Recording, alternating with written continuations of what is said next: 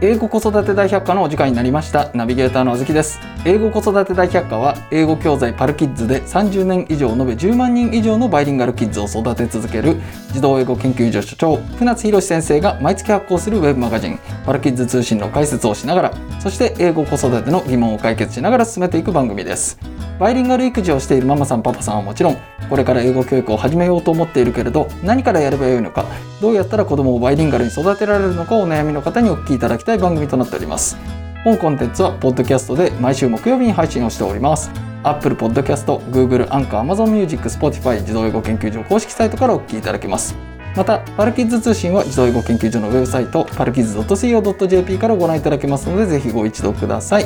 ご意見ご感想はメールアドレス podcastpodcast.co.jp までお寄せくださいということで先生よろしくお願いします,、す。お久しぶりですしやす。 2週間ぶりですかねだね。の、えー濃厚接触レコーディングって濃厚接いう触こと濃厚接触でセッション。はい、やっぱこちらの方がいいですいねやライ ブだよ。やっぱね一人一人ブースに入ってるみたいなのよくないよね。みんなで同じ部屋でライブやろうよ。そうラでイブすっていうねかセッションはね。そうですね、うんはい音が違うよね。音が。うんで先生、うんえー今回なんですけれども、うお便りをいただいておりますので、はいえーそれにお答えしていきたいと思います。はい。えー、とまずですね、うんえー小鉄の母さんうんからです、うんえー現在3歳の一人息子を子育て中の小鉄の母と申します長年幼児教育に携わっていらっしゃる両先生のお知恵を拝借したくメールをお送りいたしますすごいすごい質問だったら嬉しいけどね。は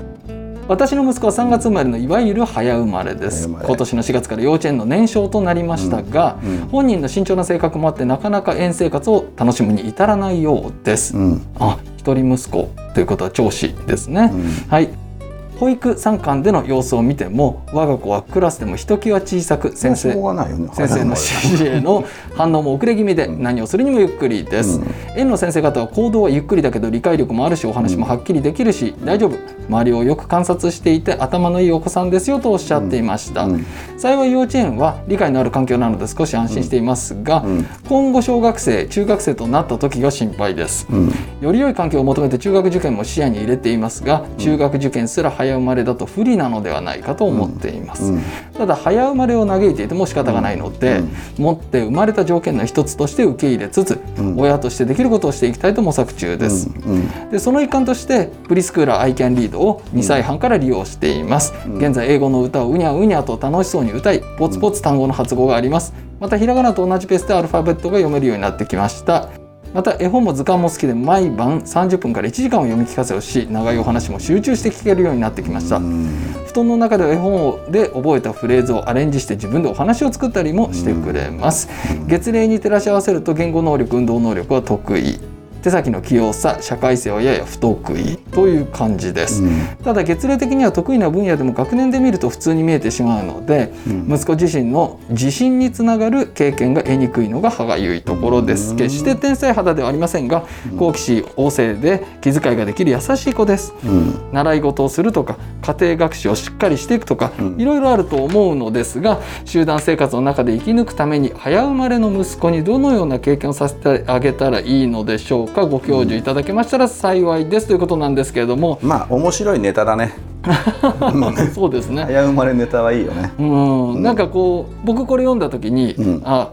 なんかいつもの早生まれ問題かなと思ったんですけども、うんうんこれ早生まれ問題って言っちゃいけないですねなんで、問題じゃないですよねうん、まあ問題だよ ね。ど、ど、ど、どっちな問題の？なんですいや、俺も早生まれだったからさ。いやそうなんですよね、うちのベースも早生まれだったんだよ。たっ ちゃん。うんそたっちゃんがう、たっちゃん早生まれで、俺より遅かったんだあよ。ー彼三月だったからあね。あ、早生まれは問題だよ、やっぱし。これあアメリカとかだったら、うん。遅生まれになるんですかねえどうっとね、アメリカアメリカはえね、あどうなってのるんですか今はわかんないけど、はい俺が留学してた頃はね、はいあの学年が一個ぐらいダブったりするのは当たり前だっ たよ。いや本当に。だから、えっと、俺が16で留学した時にね17とか18の子と同じクラスだったもん、あうあ、んだから別にねいいのよゆっくりやれば まあねというベースでもってはい一個一個答えていくそうですね、うんで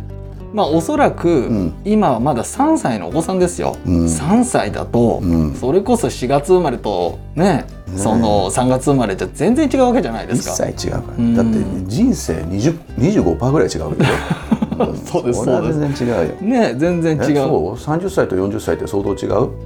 40歳と40歳はだって25%違うよね相当違うよねそうですねほらそのぐらい違うんだよ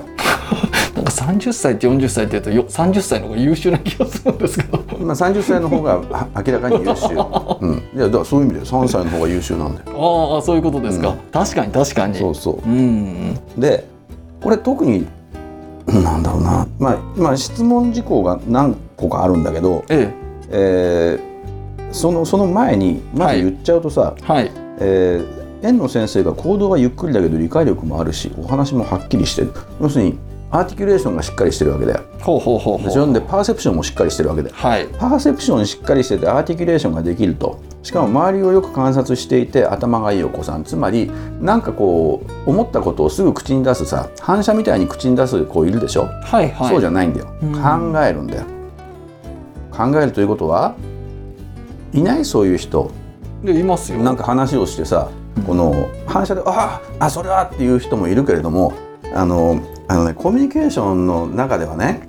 一番重要なのはねそのまあ、えー人を不安にさせないってことだよね。はい不は安にさせないためにはあの要するに放送事故を起こさないみたいな、うんだからすぐとりあえず「ああその件ですね」ってそれに関してはって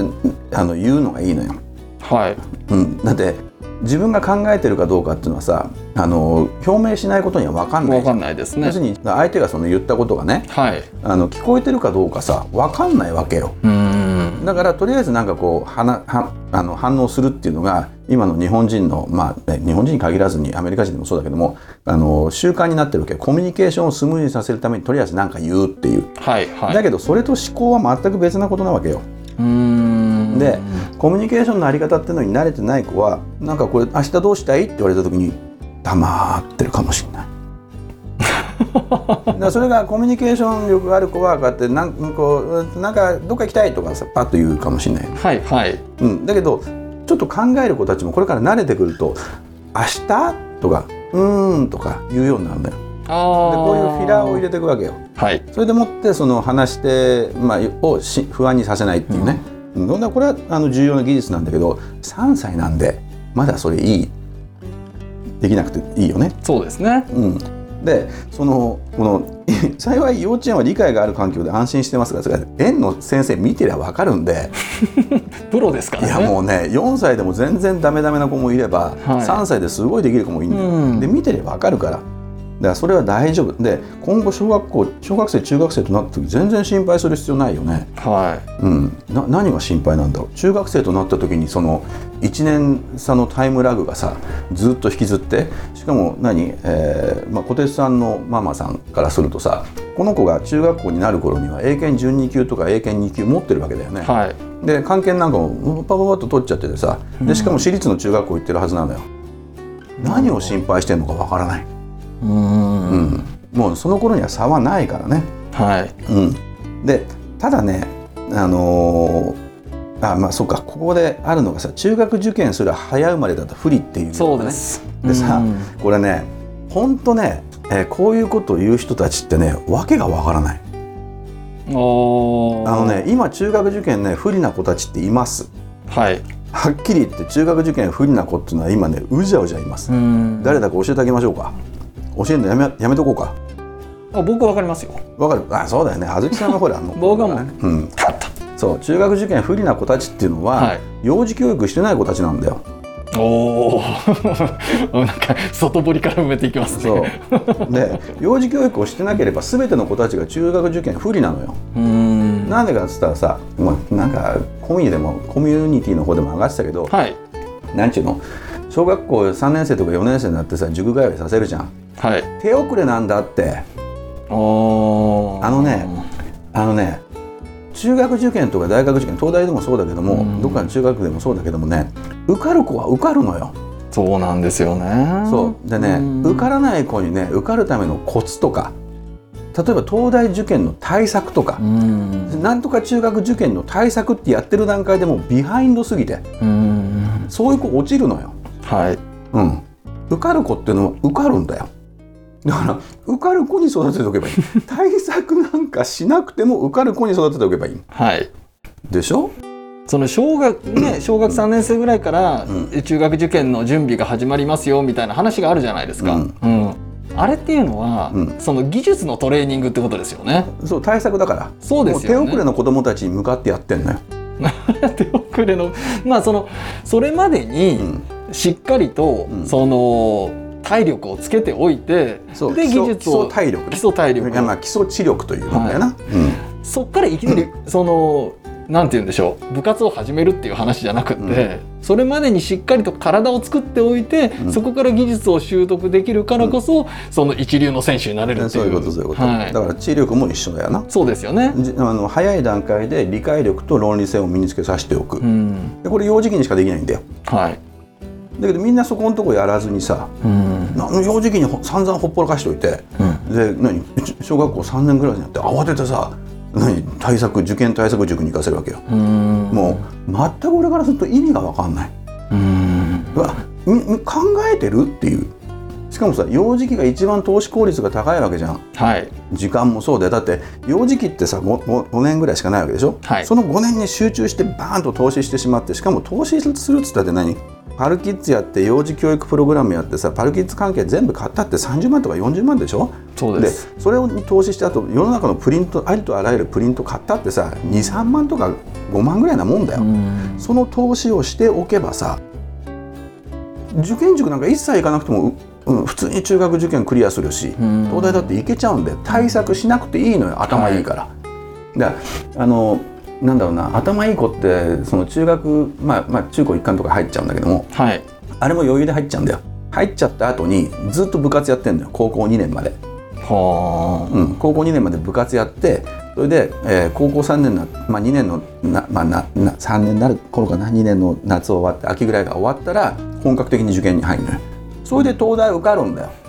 いやーそれはあのこの間先生あの、地頭力講座の受講生に向けた Zoom のセミナーやったじゃないですか、うん、あの中で、うんまあ、僕のその同級生の森山君の話が出たじゃない森です山か君ね森は山いはい君、はい、森山君インターハイ行ってるんですよ。うん、ほらそういうことでしょ、はういん、なんだよでつまり森山君は地頭力があったのよ要するそうなんにですよ幼児期にしかるべきその刺激をちゃんと受けていて、はいその知的体力、まあ、知的体力っていうのはおかしいけども、まあ、知的な体力だよねはっていいうのをもう十分その備えていたわけよはいそうしたらさもうだから教科書なんか一回読んだら全部理解できるわけよ、うん参考書もわーっと読んだら理解できるんだよはいでしょだから先生いらないのよはいうんでもうスポーツだってそうだよねそうなんですちよょっと考えればさこれこうしたらいいっていうのが分かるからうんで俺もなんだっけフライフィッシングとか結構面倒く さいじゃんあれ教えてもなかなかできないんだよあそうですよねできないんだけど、はいはいうちのせがれたち連れてってさせがれの同級生連れて行ったらさ2時間1時間ぐらいで魚釣ってたよああ、仕組み分かる仕組みこうだからっつってあんま引っからまないようにやってねって言ったら「はい」っつって最初2回ぐらい引っからまっててあこれはこういうふうにやると引っからまらないっていうのが分かってだからそそういう頭に育てときゃいいんだよでそれをするのは幼児期でしょはいだから中学受験なんていうのは早生まれだから不利とかそういうことも一切ないのなぜかと言ったらあのね早生まれの子っていうのは3歳早く、まあ、3歳で幼稚園入るんだよ、はいうん、3歳になってすぐ幼稚園入るんだよ、そうですねまあ、年少から早くはね、うん4歳になるのが年少でしょだけど遅い子はさ4歳になってから幼稚園入るのよそういう子は4歳になってから幼稚園に入るそう普通のなんか例えば12月生まれの子とかはああはいそうでしょでそう、まあ、12月生まれっていうかだから例えば4月生まれの子なんかはさはい4歳になってから幼稚園入るじゃん、はいまあ、もしくは幼稚園入ったらすぐ4歳なんでしょ、そうですね3歳でいる時期が短いのようん何が重要かって言ったらなるべく長い若い時期に長い間刺激を与えなくちゃいけないっはいていうのが重要はいであればさその習い事なんかも年少レベルの教室とか年少クラスにさ3歳になってもう何すぐに入れる子もいるわけだようん早生まれはね、はいそうでしょだけどあの4歳4月生まれだったらさ4歳になってから教室入るようなもんじゃんはいだからそうしたらさこの1年間の違い3歳でインプット開始できるか4歳でインプット開始できるかっつったらどっちが有利っつったらあー逆に早生まれの方がなんか有利な気がしてきましたよそうそうなんだよなんかこの早くにうんこの社会に出てみたいな、そうそうそう、はだ現にさあのあしかもね早生まれの子は確かにねちょっと背がちっちゃかったりするんだよい体はしょうがないですそよう、ねうん、でそうするとねスポーツ選手は少ないんだよね早生まれおーでだけど逆に、えー社長はい上場企業の社長って早生まれがダントツだよえそうなんですかうだよ、うん、へノノーベル賞を取ってるのも早生まればっかしだよ早生まれだけで、えっと、日本のノーベル賞受賞者の半分ぐらいだよえうん123に生まれてる早生まれってだって4分の1じゃないですか4分の1だけどそれが半分を占めてんだよ、まあ、社長の場合には半分占めてないけども、はうん、まあはや社長も多いしさあとは何芸術とか系も早生まれ多いいよ、うん、要するになんだろうなその刺激受けるのが早いからはいだからそれだけ伸びるんだよ思考力高いし、だから早生まれがさ何かこうデメリットのようなこう風に感じてらっしゃるかもしれないけど違うってなんかむしろうん飛び級してるぜっていうよう なそうそう そう、うん、飛び級させてもらってるんだから、うん、いいこと言う ね感じですね。そうだからそのぐらいで早生まれっていうのは思っておくといいと思うよ、おうーん、まあちょっとその、頭の部分と体の部分はちょっと分けて考えた方がいいかもしれないですね。そうだねうん、だから、あのー技術とかはいに関してはだけどさ俺ねやっぱねこのスポーツとかもそうなんだけど、はいあのーちっちゃい頃にさなんかいろいろなんか具体的なことをさせる人たちいるじゃんおーその技術的なことですか。あそうだからなんかさ幼稚園のうちに何物理教室行かしたりとかさ、ーうんなんか俺よく意味がわわかんないんでねだって理解力とか高まってないうちにそんなことややらしたって意味ないわけでうんなんか知んないけど楽しかったですで終わっちゃうんだよね。そうですでね。スポーツ教室なんかのに至ってもあまりちっちゃいうちからこうやってぎゅうぎゅうにやるとさはい。結構厳しいと思うんだよだから幼児期っていうのは体幹を整えるうんことだからうちは今何やってたっけうちは何何やってたっけバレエバレエとか、うんピアノとか、バレエとピアノとこんぐらいかうんまああとはスキーとかさあーあの子3歳で滑れたからなはうんでうんそういうことだよねい。う、んでそれができればまあとりあえずいいんじゃないみたいなうんで別にバレエじゃなくてスポーツ教室でもいいと思うんだよはい。あの体操体教操室ってあ教るじ室。ゃんはい。うん、でそういうのでもいいし別に音感もピアノじゃなくてもバイオリンでもいいと思うしうんだからそういった何か一つ育てることっていうのを、まあ、芸術的なもの、はいまあ、音感とかって言ったらもうこれ早い方がいいに決まってるからねはい。であとやっぱその体感整えるのも早い方がいいのよそうですね。そうだけどなんか一つこと決めて例えばその何スケートの選手にするとかいうふうにやるとなるとちょっとそれって違うんじゃないのって思っちゃうんだよね。うん子供のそのなんだろうポテンシャルを高めるのが幼児期だからああ、うんそうですね。そう彼らがやろうと思った時にスッとできるよっていう風な高いポテンシャルを持たしておく、うん、だから何か専門的な技術を身につけさせるのは幼児期じゃないんだよ、はい。うん、という意味でやっぱ知的なことっていうのは、えー語彙を豊かにして理解力を高めて論理性をつけておくはい。でこれだけで数学までいけるわけだからであとはその、まあ、スポーツ体幹整えるようなことをやって、うんあとは音感はい。整えるようなことをやって、とまあ、育てるようなことをやってあとは審美眼はい。まあ、芸術面だよね、ああ、習い事の科学するでありましたね。そうそうそういうことやってるけどいいんじゃないかなと思うけどね、いやうんー、、これ、お家作るみたいなもんですね。お家お家です。お家を作るうんはい。ああそうだねやっぱりこう、まあ、皆さん注文住宅を作りたいわけですよ。うんで、おしゃれな、うん素敵な。うんで、いや、ドアはスウェーデン製じゃないと嫌だ、みたいな。うんいやここはどうだ、えー断熱がどうだ、うんみたいな細かいところが気になるじゃないですか。いや俺は日本建築がいいと思うけど えその 別にそのなんとか式みたいな話じゃなくてですよ。うはんはいいは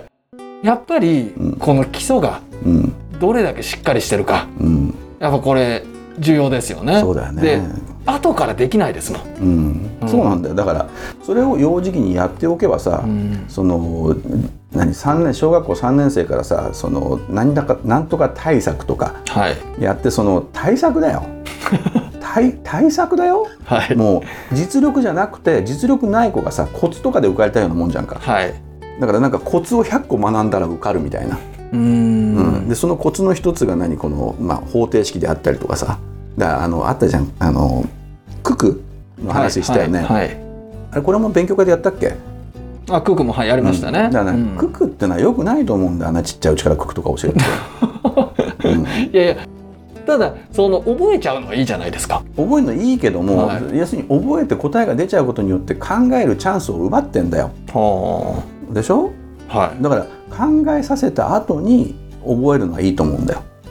はいはいうんだからそれをせずにさもう考えさせちゃうっていうのは本当良くないなっていうふうに思うだから受験勉強なんかからしてみてもその今論理性高めて語語彙豊かにして、えー理解力高めて論理性を豊かに論論理性高めておくでしょはいであとはそのまあベースを作ってしまえばさもうちゃんと考えてやることになるから例えばはいピアノなんかも、うんスポーツにしても考えるようになるんだよはいで考えたらあっという間にできるようになるじゃんはい考えないからできるようにならないんだよ闇雲にバット振ったってダメなん だってそうでしょそれはそうですよ、うんそれはそうですそうだからねあのなんだっけこれゴルフであったよねあゴルフはさもうとにかくゴルフはね外出てラウンドしてとかね打ちっぱなし行ってるとね下手なんだよどんどんどんどん、あれなんでかっつったら正しい方法しかないんだよはい正しいスイングしかないのよ、はいピアノにしてもあのバレエにしてもでそれを学ばずしてさなんかちょっとなんかリトミックかなんかやらしといてそれで適当にこのなんかピアノ与えてやってたりしたらねいつまでたっても上手くならないところが逆に下手になんだようー、んう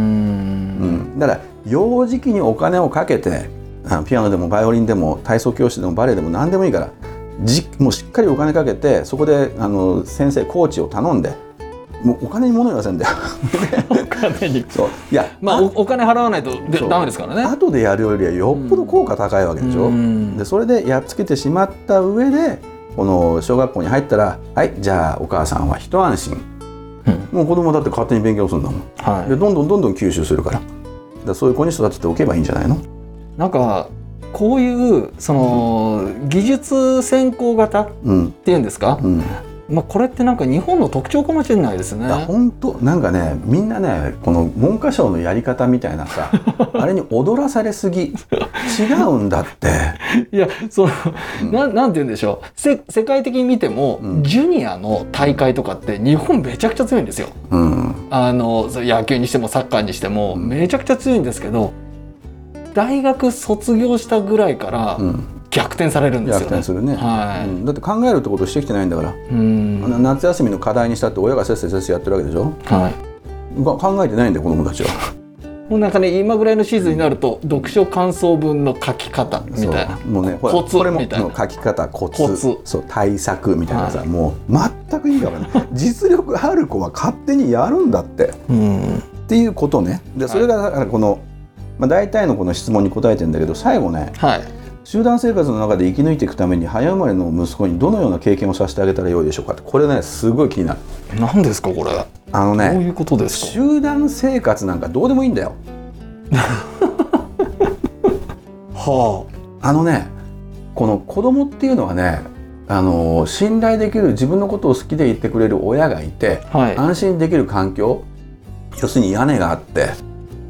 それでご飯があってうんご飯なんかもうさもしくてもいいんだよ納豆ぐらいでもはい全然構わないんだよただそこで自分の話を聞いてくれて自分のことを親身に思ってくれるママがいればはいその子は幸せなんだようーん友達なんか一人もいなくても全然満足してやっていけんのはい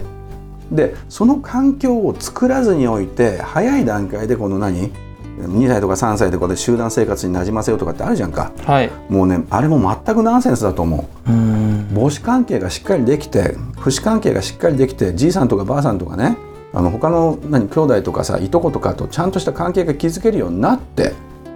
だからそれからようやく外でいいと思うんだよ。ああやっぱりそのあたりができてる子って地に足がついてますよねそうんだからあの人に嫌われたくないとかって全然思わないからう。んうん、だから何かこの「お前そんなこと言ったら仲間外れ」とかってさそしたら「そういうことを言うもんじゃありませんよあなた」っつって叱るような子になるのよ。うんあなたそういうことをねそういう発言をするようなのは良くないよっていう4歳児になるんだよ。うんそういう4歳児5歳児6歳児に育てればいいじゃん。いじめらんないよこういう子は。うんうん、逆に尊敬されるよ。そうですうねん、だから早生まれとか遅生まれ関係なくてまあ、お粗末か普通までっていうのはい関係なくてあの国語力高めて論理性高めるっていうことをしておけばみんなに尊敬される子供になるから、うーんうんだから何にも心配する必要ない他の子と比べるっていうことがよくないからまずうんでしょそりゃそうですよ、うん、そうだから安心して自信持って育ててせっかくパルキッズまでたどり着いたんだから。そうですねうん、うんということでいい、はいありがとうございます先生うんなんだか俺怒ってないけど。いやいや怒ってないです怒ってないです怒ってないです、はいじゃあ先生ありがとうございまはしいた、どうも。英語子育て大百科はポッドキャストで毎週木曜日に配信をしております Apple Podcast、Google アンカー、Amazon Music、Spotify 自動英語研究所公式サイトからお聞きいただけますぜひサブスク登録をして毎回お聞きいただけますと幸いですまたパルキッズ通信は自動英語研究所のウェブサイトパルキッズ .co.jp からご覧いただけますのでぜひご一読ください船津先生の著書子供の英語超効率勉強法換気出版から出版されておりますこちらも英語子育ての参考になりますのでぜひご一読くださいご意見ご感想はメールアドレス podcastpodcast.co.jp までお寄せください。ではまた次回ありがとうございました。はーい。